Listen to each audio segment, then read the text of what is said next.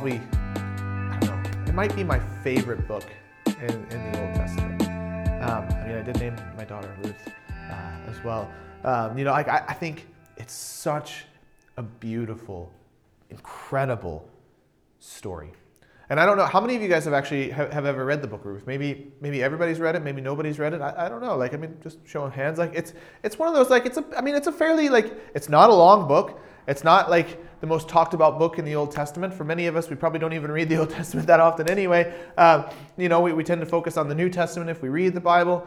But let me just say, I think, guys, I think we're going to walk away over the next few weeks. We're going to walk away from the book of Ruth just amazed at God. At least I hope. I hope so. And I would just encourage you guys to, to read the book of Ruth. It's really short, it's four chapters, right? And really, you can look at it like four acts, like almost like a four act play, right? And so I would just encourage you, I mean, 20 minutes at most, probably, to, to read through the book of, book of Ruth. Um, depending on how fast of a reader you are, you could probably do it faster. Um, but even there, just to, to, sit with it and to allow, allow it to, to speak right? Because Ruth is more than just a, a, a nice story about a family, you know, about um, two women and, and, you know, like all this. Like, it's, it's more than that. It is a story that shows us about ourselves and shows us about, about God. And I was thinking about this like through the lens of like a, a piece of art. In many ways, Ruth is an incredible piece of art. You know, we were talking this morning, you know, lamenting the fact that uh, our beautiful paintings are, are down. Um, right? Nick Nick painted some really cool paintings there for our series during during Lent. That was art, right? If you sat with it, you looked at it, you thought about it. There were things, you know, there were little Easter eggs in there for you to find. There were different things within that piece of work. And I think there's sometimes there's a difference. Like we get in our idea, like we know this that like right, somebody may be able to paint, but that doesn't make them an artist. Somebody may know all the, you know, all about grammar and how to write correctly, but that doesn't make them a literary genius. Or, you know, it doesn't mean that they're going to write, be able to write a piece of, of art. Or music. Somebody may be able to play the guitar very well, but they may not be able to write a piece of moving music. Right? We understand that there are things that there's there's a difference between a painting and a piece of art like a true piece of art, or playing a piece of music and a piece of music that lasts a lifetime, like Mozart, right? And so I think we need to think about Ruth through that lens of like a, a story that's more than just a good story, it is a piece of literary art. You know, like Mozart or, or something like that. It is masterfully written. Okay, and so we're going to unpack that uh, a little bit this morning, but first I kind of want to put the book a little bit in, in its context. So if you want to turn to the book of Ruth, it comes after Judges. All right? Okay? So Genesis, Exodus, Leviticus, Numbers, Deuteronomy, Joshua, Judges, then Ruth. All right? Now, this is interesting because Ruth is a beautiful story. It truly is. I feel like if you read Ruth, you can't help but be moved by the story. But it comes in our Bibles after probably the most horrific book in our whole Bible, if I'm, if I'm just being honest. Like, if you've ever read the book of Judges, it's horrible. You walk away from that book almost feeling sick. And, and, and good, you should, because that's what it's meant to do. But the book of Ruth then comes after that, and it is, it is one of those where it starts off very, very sad, but by the end, it has, it has the ending that we want it to have. Judges does not have the ending we want it to have, right? Things do not end happily ever after, but in the story of Ruth, they do. And it sits then right after, right after Ruth comes 1st and 2nd Samuel. And so many people think because what we read in the very first verse of, of Ruth is that it says, in the time of the judges. Okay, in the time of the judges. So it tells us that the story of Ruth takes place during the time of the judges. So that awful story, that awful time in, in the history of Israel, one of the, you know, the, again, the most horrific times, you know, recorded in the Bible, Ruth takes place during that time. But at the end of Ruth is a genealogy, which for many of us might seem unimportant, except that it points us to David. And in 1st and 2nd Samuel, we read about David. All right, so you get this idea then that Ruth is a connector between the two books. That Ruth helps us to see that even that God was at work, even in the time of the judges, that God was moving and working and moving things to his, uh, you know, towards his goals and his purposes, and that King David, we know, fo- begins to fulfill those purposes of God that ultimately lead us to Jesus. Right? So the book of Ruth sits, sits there. Now, there are some, so just so you know, book order in the Bible is not an inspired thing. And throughout history, people have not always placed them in the same places. Ruth is also placed in many Old Testament collections, some of the oldest ones we have, actually, written in Hebrew after Proverbs. I find that interesting. Does anyone know the last chapter of Proverbs? Proverbs 31. Proverbs 31. Okay? And there's a famous part of Proverbs 31 about the Proverbs 31 woman, right? So you'll say the exemplary woman. Okay? What's interesting is that it starts off by saying, Who can find a virtuous, capable wife? And then it goes on to list all of these characteristics of what a virtuous and capable wife would look like. She's more precious than rubies. Her husband can trust her. She will greatly enrich his life. She brings him good, not harm, all the days of her life. It goes on talking about how hard she works, how she cares for those uh, who are, are downtrodden, how her husband is like she makes her own bedspreads. She dresses in fine linen and purple gowns. Her husband is well known at the city gates where he sits with the other civic leaders. She is clothed with strength and dignity. And it goes on, again, we could read the whole thing, but it goes on talking about what a virtuous woman is like. And then we read the book of Ruth. And what's interesting is what we'll find, and this isn't until chapter 3, so I, I suppose um, we're, we're giving away a little bit of the story here. But what happens in chapter 3 is Boaz, a man named Boaz, declares that Ruth is a virtuous woman, that everyone in the city knows that she is a virtuous woman. And so, what we find in many ways is Ruth exemplifies everything that Proverbs 31 talks about. She is the ultimate companion, the ultimate uh, spouse. All right, so again, what we're going to find as we read the book of, of Ruth is that it's a beautiful piece of literary art. It's full of irony, it's full of humor, it's full of tragedy, it's full of reversal and unexpected, it's full of bitterness and anger. It is like everything I think that we look for in a novel.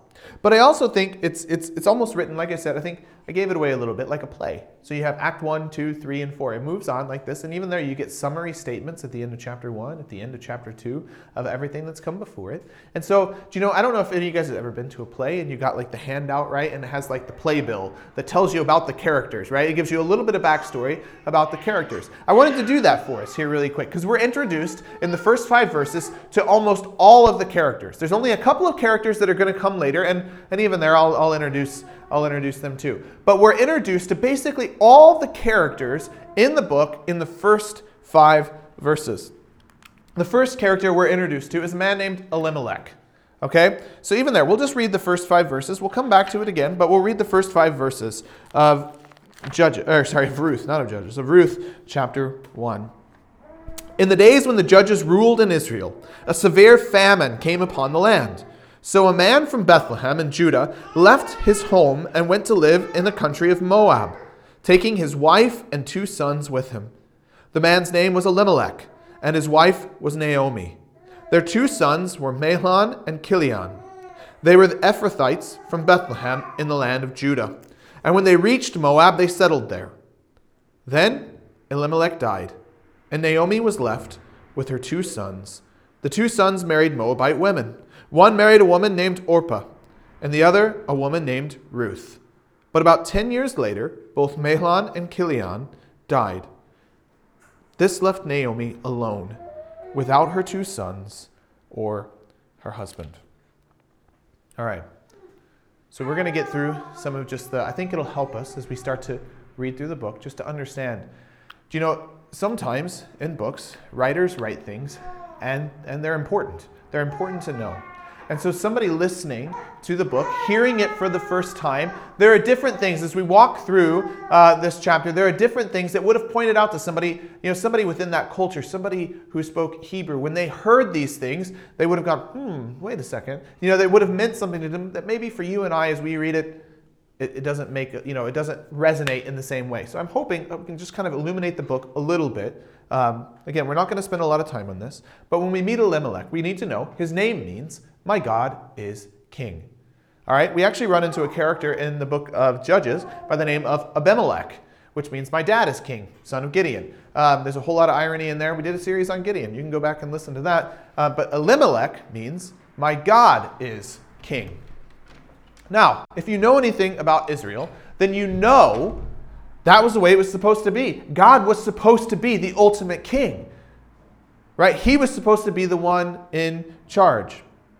And Elimelech, then, his name means my God is king. But if we read the very last verse of the book of Ruth, so if you like basically flip one page over it, sorry, the last of the book of Judges, before we get to Ruth, one page back, here's what it says in the very last verse. And this is a repeated phrase throughout the book of Judges. In those days, Israel had no king. All the people did whatever seemed right in their own eyes. So there might be some irony here in the name of Elimelech, in that his name means my God is king. That's how it was supposed to be. But in the days of the judges, it wasn't like that. And even there, what we'll see is traveling even to the land of Moab is a bit of an ambiguous thing uh, for somebody who is an Israelite to do. Whether that's good or bad, whether he's living as if God is king or not, um, we, don't, we don't fully know. But anyway, interesting name. Naomi means pleasant. Naomi means pleasant. All right, and that will play a, a bit of a role later on. Mahlon has an interesting name.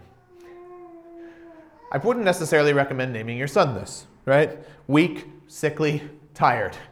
All right? So I don't know why they named their kid weak, sickly, tired, but that's what they did, right? So they named him Mahlon. All right, and then we have Chilion, which is even worse. Dead, come to an end.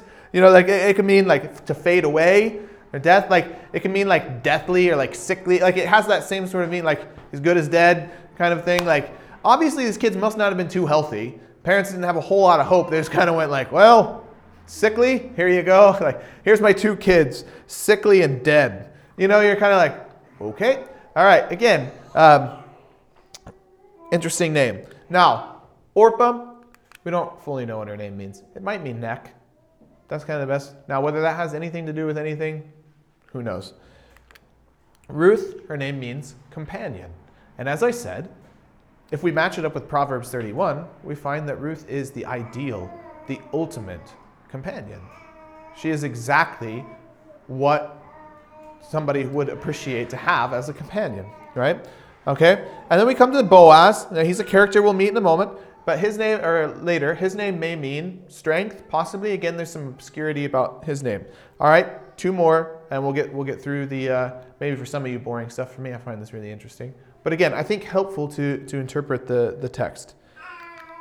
We run into the character of Bethlehem. All right, so Bethlehem means house of bread, right? And if you again, if you sat, if you weren't too bored in your English class, you know sometimes characters, places can be characters. Okay, and I think Bethlehem plays a bit as a character in this story. So it means house of bread. All right, and that'll be important. And then there's Moab. Now, I didn't put down what, what Moab means, but, but Moab is a character in this story. If you know the history of Israel, you know that the Israelites are actually related to the Moabites. Okay, so through Abraham, his nephew Lot is the, the father of the Moabites. Okay? And there became animosity in between the two. They didn't get along, they didn't like each other. Right? So you've got a couple of instances, for instance, where um, the Israelites, as they were headed towards the promised land, Moab would not, uh, would not allow them to pass through their land. That's not looked very favorably, uh, right? Um, so they were saying, like, no, you stay away from us. We don't, we don't like you, okay? Right? then you've got uh, you have times where, where the Moabites actually led the people of Israel into idolatry because they worshipped other gods, including a god called Chemosh. And uh, Chemosh was uh, a, god that was worshipped through human sacrifice, we think. Uh, many people think. Um, so not a real nice guy, not a real pleasant character. Um, and then, and then finally, in the book of Judges, actually, we read about the Moabites. They were attacking the people of Israel. And, and there's a there's a crazy story. The kids like, kids usually love it because it, it does have a bit of humor. Where um, you have a guy named Ehud and another guy named Eglon, and Eglon is the king of the Moabites, and Ehud uh, actually assassinates him.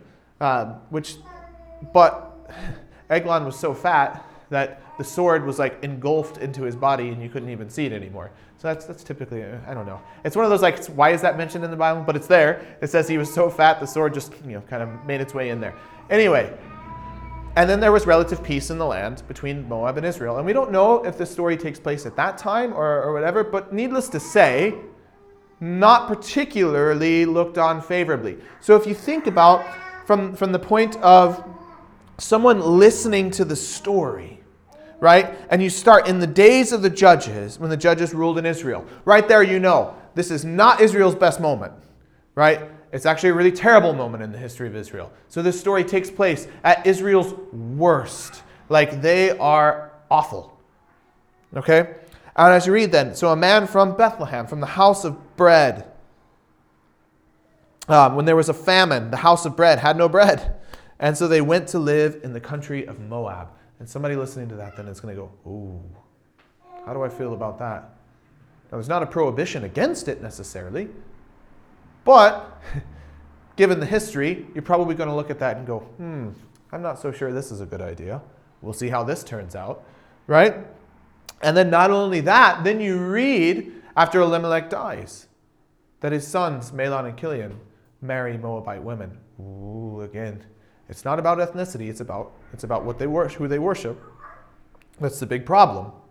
But they're going to look at that and go, we may have a problem on our hands. But what I love about the story of Ruth is Elimelech, Mahlon, and Chilion are not the point. And in fact, the, uh, the author gets rid of them really quickly. And so, so will we. That's going to be the end of the story. Whether or not they should have gone to Moab, we don't know. Whether or not they should have married Moabite women, we don't know. The author doesn't say. And in other places where people do wrong things, often the Bible says uh, that was a bad idea, right? And it doesn't say here. Puts no blame on them. So we're just going to say it's ambiguous. And I think the author does that on purpose because in the ambiguity, it makes the story timeless. It makes the story timeless. One other last fact about the story uh, here is that the characters in the story mention God doing all kinds of things. But we need to be careful. Because the narrator actually never mentions God. Not once. Characters in the story do. But we need to be careful when we listen to these because we need to actually ask did God really? Or, or is the character feeling that way? For instance, as we're going to read here in just a second, Naomi blames God for all of her problems. She says, The Lord has left me bitter. Now, did God do this to her? Well, we don't know. But we also, uh, but it certainly seems like it's probably not. Because God brings, is going to be the one who brings redemption into her life. Through, from tragedy to redemption. All right, so um, what we find then in the book of Ruth, the main theme of Ruth, I think, is, is the, the theme of redemption. So the word in Hebrew, redemption, uh, for redemption, is mentioned 21 times in the book, which should give us a hint that that's probably an important theme. The theme of redemption. And Ruth then shows us, this book of Ruth, the interplay of God's purposes and human decisions. So, yeah, we see, I think, importantly, how God works throughout history to bring redemption for his people. All right, and, and, and here's what I'm going to say. I'm just going to throw this in for a moment. I don't know where you're at in your life exactly. I know where some of you are. I know, I know. But I think that's an important point that we see throughout the book of Ruth is that God desires to bring redemption in your life. And like Naomi, you may not feel it and you may not experience it right now, but we have to trust that is the reality that God is working things towards. And so let's go ahead and let's walk through the story together. We're just going to start over from the beginning. And we're going to read the first 22 verses and walk through them together. In the days when the judges ruled in Israel, a severe famine came upon the land. So a man from Bethlehem in Judah left his home and went to live in the country of Moab, taking his wife and two sons with him. The man's name was Elimelech, and his wife was Naomi. Their two sons were Mahlon and Chilion. They were the Ephrathites from Bethlehem in the land of Judah, and when they reached Moab, they settled there. Then Elimelech died, and Naomi was left with her two sons. The two sons married Moabite women. One married a woman named Orpah, and the other a woman named Ruth. But about ten years later, both Mahlon and Chilion died. This left Naomi alone, without her two sons or her husband. Now, I just want to stop there for a moment, again, but just briefly. Because I think we see in that Ruth has suffered severely. Even in those first five verses, we see that Ruth has suffered, or that Naomi has suffered. Ruth as well, but Naomi has suffered. She's lost her husband, right? Because when they left, and this is in verse 1, it says that, that Elimelech took his wife and two sons with him. All right, and the word for sons there is just like a son, like a grown son. You know, we have some of those in here, right? It's just, it's just a general word for saying like a grown son, like, hey, this is my son, right? And then as we come down to verse 5, we read that both Mahlon and Chilion died. Naomi lost her two sons next. Her entire family is gone. Her home is gone. Her husband is gone. Her two kids are gone. And that's what verse 5 actually tells us that Naomi was alone without her two sons or her husband. Now, the English obscures this a bit because the, it uses a different word. The author uses a different word for sons in verse 5. And it's more like her babies. Her babies. She left with her two grown sons, and in the end, she had lost her husband and she'd lost her baby boys. And I just think about how, even in our house, Alyssa always says to the boys, You'll always be my babies. And I just think about what Naomi suffered. And I don't want to minimize that, guys.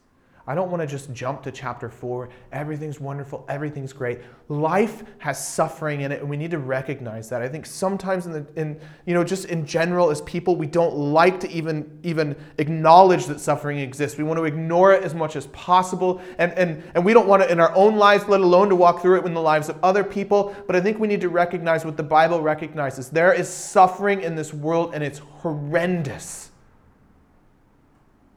It's horrible. And you and I are not exempt from that. Many of you have faced great suffering. Many of you have been through all kinds of horrible things in your life. None of us are exempt from suffering. And maybe you haven't had that much in your life, but, but I promise it'll come.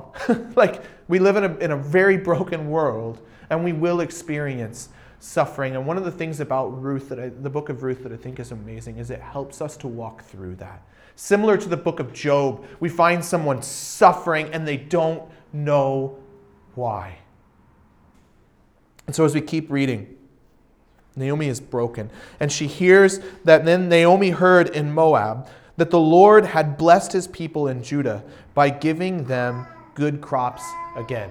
Now, I told you Bethlehem means land of bread, or house of bread. Well, the word here used for good crops is lahem which is bread. So, just a fun turn there. That Judah, by giving them bread or crops again. So, Naomi and her daughters in law got ready to leave Moab to return to her homeland. With her two daughter in laws, she set out from the place where she had been living, and they took the road that would lead them back to Judah. But on the way, Naomi said to her two daughters in law, Go back to your mother's homes and may the Lord reward you for your kindness to your husbands and to me. May the Lord bless you with the security of another marriage. Then she kissed them goodbye, and they all broke down and wept. Let's just see for a moment. What Naomi is doing is not cold and heartless. I told you that the time of the judges is a real dark spot in Israel's history. And I won't regale you with the stories of Judges. But it wouldn't have been a safe place for any single woman to live, let alone a foreign one. See, the Old Testament actually makes provision for taking care of widows and foreigners. And so Ruth and Orpah should have been safe in Israel, but they wouldn't have been. They wouldn't have been. And Naomi knows she's going to struggle to even take care of her own self, let alone be able to take care of two daughters in law. And so she says, Go back home. You're still young. You've got a chance at a husband again. I don't. And even if I did, I'm not going to give you kids. I'm too old. Go home, find a husband, settle down, live as a Moabite, and just forget all of this happened. I'm going home. No, they replied. We want to go with you to your people. But Naomi replied, Why should you go on with me? Can I still give birth to other sons who could grow up to be your husbands? No, my daughters, return to your parents' homes, for I am too old to marry again. And even if it were possible and I were to get married tonight and bear sons, then what? Would you wait for them to grow up and refuse to marry someone else? No, of course not, my daughters. Things are far more bitter for me than for you, because the Lord Himself has raised His fist against me. Now, I told you for, earlier be careful about how we trust our characters. Did God really raise his fist against Naomi? I don't think so. I don't think so. All right? But that's how Naomi feels. That's how Naomi feels. Maybe you guys have been there. Maybe you've been in that place where you just feel like God has raised his fist against you. What I want to say is, it's okay to feel that way. The Psalms, there are places where the Psalms feel that way. Just because we feel something doesn't make it true. It's okay to feel that and to process that. That's one of the things, again, I appreciate about the Psalms is their honesty. We can, we can say that to God. If you're going through a really tough time, it is okay to tell God how you feel. Even if that, even if that means saying, I feel like you've raised your fist against me. But what we find out in the story, again, as we go on, is that I think we see that that's just simply not true. Instead, God has actually been caring for Naomi even when she couldn't see it. And so, things may be bad uh, for Naomi and but she recognizes again that things will be worse for Ruth and Orpah. And so again, they wept together. And Orpah kissed her mother in law goodbye. But Ruth clung tightly to Naomi. Now, again, nowhere in the text does it say it was wrong that Orpah went home. It doesn't say that. So I think we have to be careful about criticizing Orpah. But again, the, in, in, in the literary world, and, and is, is you have a, what's called a foil sometimes, like a character that, that helps to bring out traits in another character. Okay? And I think that's what we have with Orpah. She goes home and she doesn't do anything wrong, but what we find Ruth doing is just that much more remarkable, right? It just brings out how remarkable what Ruth does here is because it says, And again they wept together. Orpah kissed her mother in law goodbye, but Ruth clung tightly to Naomi. Look, Naomi said to her, Your sister in law has gone back to her people and to her gods, and you should do the same. But Ruth replied, Don't ask me to leave you and turn back. Wherever you go, I will go. Wherever you live, I will live. Your people will be my people, and your God will be my God. Wherever you die, I will die, and there I will be buried. May the Lord punish me severely if I allow anything but death to separate us. When Naomi saw that Ruth was determined to go with her, she said nothing more. What we find is two broken women clinging to each other. Do you know, we can talk about Naomi and her brokenness, but let's not pretend that, you know, Ruth, everything was fine. She'd lost her husband. Not only that, she'd been married to him for 10 years and had no kids. Now, that seems like, okay, that's not that big of a deal. Lots of people are married for many years and never have any kids. And, and that, like, but in that society, for one, it was looked as if the gods were punishing you. For two, your security. Like there wasn't, you know, nobody was paying PRSI. They weren't putting into a pension plan. Your kids are to take care of you when you're older. And if you don't have kids, you've got no one to take care. So look, on many levels, even there, that was a difficulty. So for the last 10 years, she hasn't had any children, and now her husband's died, and she's been left a widow. We have two broken women. Three, really. I mean, if you count Orpah as well who are worried about what's going to come next. Yet Ruth, the companion, has shown her loyalty to God and her loyalty to Naomi. Ruth here shows a loyalty, both again, you know, Naomi, for, for good or bad, has said, like, hey, go back to your gods. And Ruth says, no. And she shows a loyalty, I think, first and foremost to Yahweh. Your God will be my God. I'm not going back to that. Your people will be my people. I will be loyal to you. And what we find then is this loyalty, even when it doesn't seem to make any clear sense. It goes against anything that could be, you know, if you were making an argument. That's what Naomi does. Naomi looks at the facts, she makes a rational argument, and just says, Go home, I've got nothing to offer you. And Ruth says, No, thank you. I'm going with you. And she makes this incredible pledge. So the two of them continued on their journey. This is verse 19. So the two of them continued on their journey. When they came to Bethlehem, the entire town was excited by their arrival. Is it really Naomi? The women asked. Don't call me Naomi, she responded. Instead, call me Mara, for the Almighty has made life very bitter for me. I went away full but the Lord has brought me home empty. Why call me Naomi when the Lord has caused me to suffer and the Almighty has sent such tragedy upon me? So Naomi returned from Moab, accompanied by her daughter in law Ruth, the young Moabite woman. They arrived in Bethlehem in the late spring at the beginning of the barley harvest. So Naomi gets back home, and all of her friends that she hasn't seen for, you know, how, 10 years are all excited to see her. I can't believe it's Naomi. Like, again, we're talking about a small town. Bethlehem's not some huge city, right? So Naomi strolls into town, and everybody's excited to see it. Like, it's Naomi, she's back. And they must have been like, where's Elimelech? And Mahlon? And Chilion? And then she gets the fun joy of telling the story about how they all died.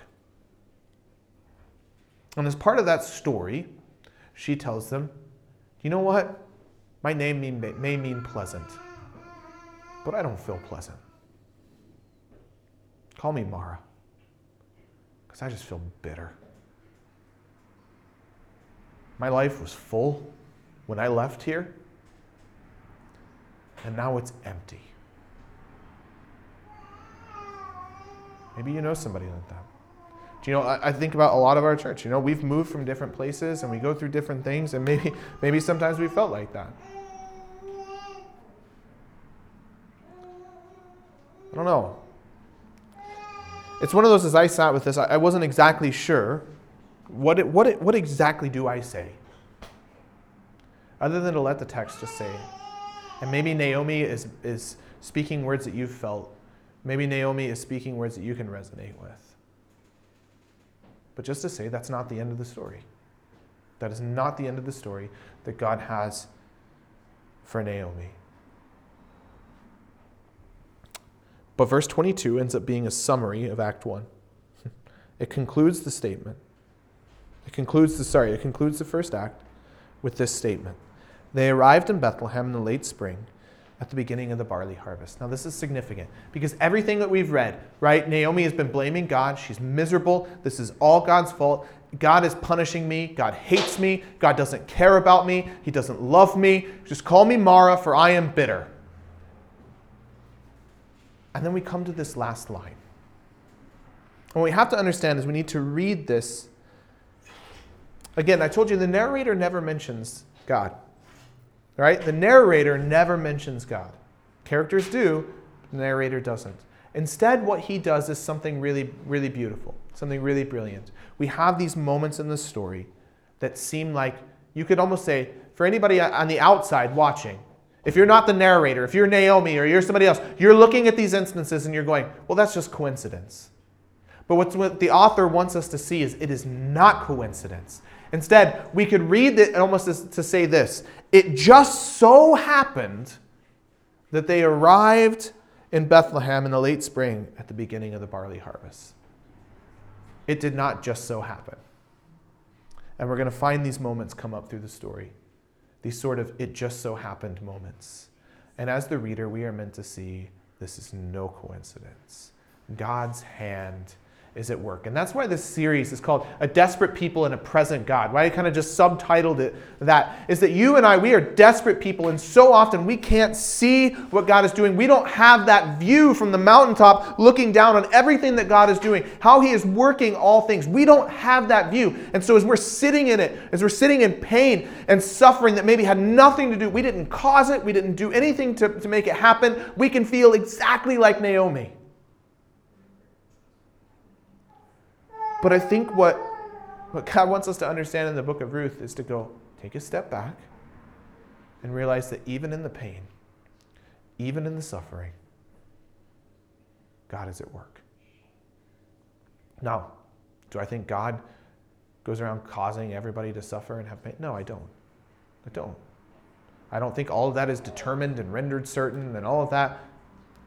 I think God is sovereign over it, though. God is sovereign over it. And so I just want to want to take a few minutes here to kind of have a bit of, of introspection, I suppose. Um, as I was thinking about it too, a good story, right? And I said this in the beginning, but a good story, a really well written piece of art, has the ability to critique us as we read it.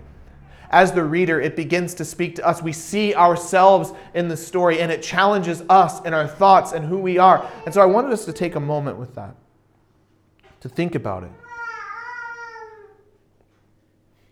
What does this say to us and about ourselves? Are we Naomi? Are we Ruth? At times, are we both? Have we been both? That when, when the difficulty hits, when the trouble hits, what happens? Naomi is understandably crushed. She's lost everything. Her entire life has fallen apart. Her faith is in shambles. How do we deal with suffering? And where is God when we suffer? I think those are two questions that come up really, really strongly. And I'm not going to say here, we're not going to have what's called a theodicy, and why God allows suffering or anything like that. We don't have the time for that. But to say, when the things happen, when the stuff happens, how do we process it? How do we deal with suffering? And where is God when we suffer? And how we answer these questions, I think, determines the way we're able to deal with it. Naomi is bitter and angry and hurt. And I don't pretend that Ruth isn't hurt as well, that Ruth isn't mourning and in pain, that her decision to leave behind her family wasn't a difficult one, that her decision to leave the land where she was from wasn't difficult either. But the way that those two women, I think, deal with the same issue should be an encouragement to us. Right? Because I think maybe for some of us, our tendency is probably to deal with it like Naomi and some suffering is worse than others. There's, there's some suffering. Let's be honest. There are things that are painful that for us we can just kind of we can move on from it, right? You know what? I have the ability to move on from that. It wasn't that bad. It was terrible in the moment, but you know what? I can move on. But there is real suffering in this world, like what Naomi experiences, where it is not easy. And it would be very, very easy for us to sit in that moment, just like Naomi, for the rest of our lives and live as Mara. To be come Mara. So let that define who we are. But Ruth doesn't do that. Naomi goes from full to empty and from pleasant to bitter. But Ruth goes from full to empty and she presses into God.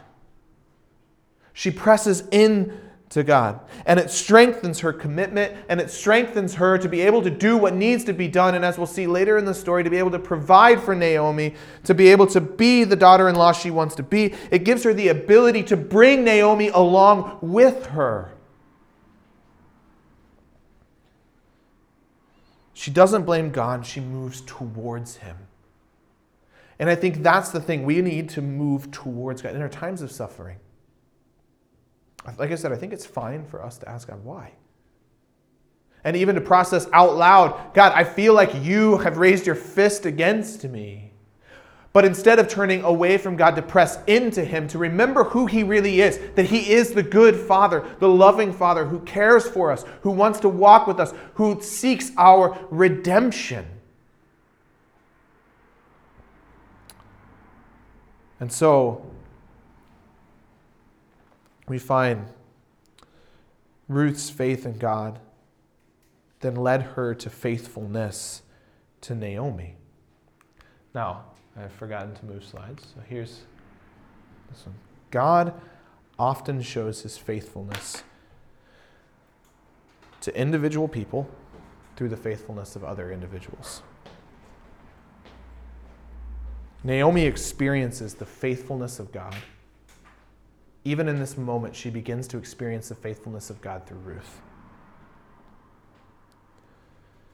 Think about John chapter 13, 34 to 35, that says, So now I'm giving you a new commandment. This is Jesus speaking. He says, Love each other just as I have loved you. You should love each other. Your love for one another will prove to the world that you are my disciples. This is why the church is important. We suffer with each other, and we bring each other with us when my strength, when my faith is weak, and Luke talked about this, was it two weeks ago? That when my faith is weak, you bring me along with you. You help me to see the character of God when I am blind to it. You help me to see the faithfulness of God when in the moment I am blind to it. And as your brother in Christ, I can do the same for you that that's the way the beauty of the church is that we help each other in those moments of deepest darkness to walk through and to see God for who he is even when we are blind to it in the moment. And what I think we find in Ruth is not some sentimental Christianity full of cliches to make us feel better, but we see the rawness of humanity and the love of God on display. I think about Romans 8:28, right? That God works all things for good according to the purpose of those who love him. Or sorry, according to the purpose of those who love him and are called Jeez, I should just read it. Uh, it's one of those you know you have something in your head. So you're like, this is my problem. I put on my notes. I'm all confident. Yeah, I've got that memorized and then in the moment I don't. All right. I'm just going to read it so that we can actually get it for, you know, correctly. Romans 8 28. And we know that God causes everything to work together for the good of those who love God and are called according to his purpose for them. Again, that oftentimes gets used in a very cheap and sentimental way. But what Paul does not promise in Romans 8 is that bad things will never happen to you.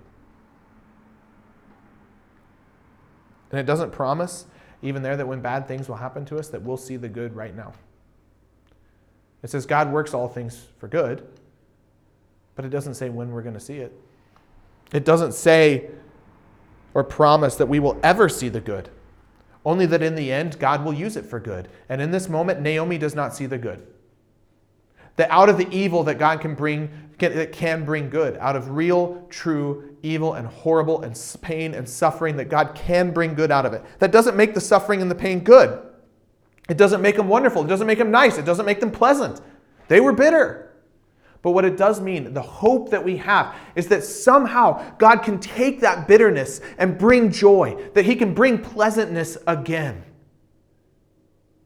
And what we'll see in the book of Ruth is that Naomi, there's so much like it's, you know, it's, it's, it's a weighted sort of book in that you have kind of um, like on one side A and on the other, other side A again at the end, right? So you have this very bitter Naomi in the beginning, and in the end, she's pleasant again. It doesn't make everything that didn't that happened to her not bitter. but it means once again that God has brought good in her life. The pain was real, the suffering was real, but God would give her joy again. He would once again make her pleasant. Again, coming back to that idea of a work of art, because a great work of art doesn't help us just to see our own circumstances, it points us to something else. And in this case, it points us to God. The book of Ruth is primarily about God. He is the main, even though he's not mentioned by the narrator, he is the main character in the book. While there may be an underlying goal to tell us about the line of David, as I mentioned in the beginning, while it may be an underlying goal to tell us of what life was like under the judges, that it wasn't always so bad, the primary purpose of Ruth is to teach us about God. Ruth teaches us to trust that God is at work even when we can't see it, that God is sovereign, that He can take tragedies and the difficulties of life and bring good from them. The story of Ruth teaches us of what we read throughout the Old Testament that God cares for the brokenhearted, for the downtrodden, that He cares for the weak, and He cares for the vulnerable. Think of Psalm 34 18. The Lord is close to the brokenhearted, and he rescues those whose spirits are crushed. We have a loving God who cares deeply for his world. And as we reflect on the gospel, right, we reflect on the book of Ruth on this side of Jesus, right? We see we see that God even suffered for us. That in Jesus, God entered into the brokenness of humanity and was murdered by the people he came to save. He experienced a pain and a suffering that was unbelievable. Right? Psalm 53 says that he was well acquainted with suffering. And yet, through that suffering, God brought good, right? Because through that suffering, the suffering of Christ, we have salvation. And so the story teaches us that God seeks to redeem his people and ultimately to bring blessing. Naomi experiences blessing in the end. Like I said, we'll get there. She experiences blessing in the end. But it's more than just the blessing of a child, it is renewed relationship, it is peace in her life in all directions ultimately true and lasting peace will not just come through her great grandson David, but Jesus, who will return and set all things right one day as the true and forever King. So, as we finish here, I just want us to think through this. Like, how does Ruth help us? How does even this first chapter of Ruth help us? What does it expose in our life? What does it bring up? What hurts and pains does it bring up that maybe we haven't walked through? That maybe we haven't processed? That maybe has left us bitter? Maybe we're in that place. Maybe we need prayer. Maybe we need to make commitment like Ruth. Finally say, God, you will be my God. I don't know. What is God asking of you? As you sat through here through this long sermon, what was God saying to you? Let me pray for us. Heavenly Father, I thank you, Lord, that the Bible never short circuits or cheapens the hurt and the pain in this world. That God, when we read even a, a chapter like Ruth, chapter 1, God, we see pain and suffering on full display. We see Naomi broken. And yet, God, even in this first chapter, we get a glimpse Lord, that you are still at work, even in our pain and our suffering. And Lord, I pray you'd help us to remember that, whether we're going through that right now or, or whether, Lord, it's coming for us, because we know in this world there will be suffering and there will be pain. But Lord, the good news is, Lord, that we know in you it's not forever. God, you will bring good. And ultimately, God, you will be victorious and there will be peace on earth again. So, Lord, we thank you for Jesus. It's in his name we pray. Amen.